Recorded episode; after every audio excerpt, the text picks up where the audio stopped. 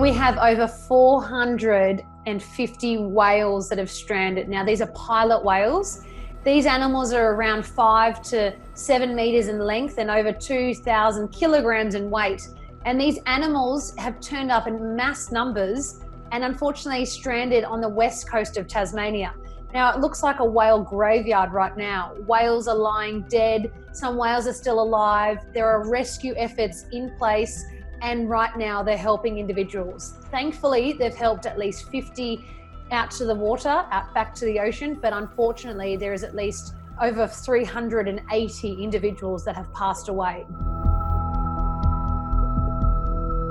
Strandings don't happen just every day, but they are known to happen. In fact, they've been documented around the world. So from time to time, we see strandings, but never on this scale for a long time, thankfully. Really, when you think about it, this is one of Australia's largest stranding events. And to see over 400 animals in one spot is just absolutely mind-blowing. I guess there is mystery around why whales strand. We have absolutely no idea as to why they do this, whether it be an error in navigation, misadventure, exploring the wrong part of the world. Maybe there was a few sick individuals that led the entire pod to a certain area. Maybe they were spooked or scared by something in the ocean and then took the wrong direction. There are a number of different factors and we really don't know the answers to this. We do know that humans create a lot of noise in the marine environment, and some of this noise will actually reduce the available of acoustic space for these animals to talk to each other. So unfortunately, we don't actually know how much it contributes and whether it was even a cause here, but it is obviously a natural thing for people to think of a stranding event and possibly humans being the cause of it. But in this case, it may have been or it may not have been.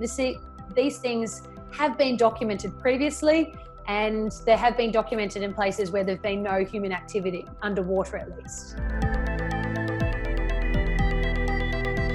Whales that have unfortunately passed away, there are a number of methods in which we can use their bodies, for example. So science will be able to collect samples, biological samples on genetics, stomach contents.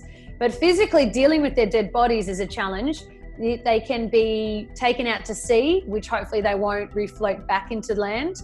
They could be left on the beach, but unfortunately that may bring in other animals that we don't want to have too close, like sharks, even though they're part of the natural ecosystem.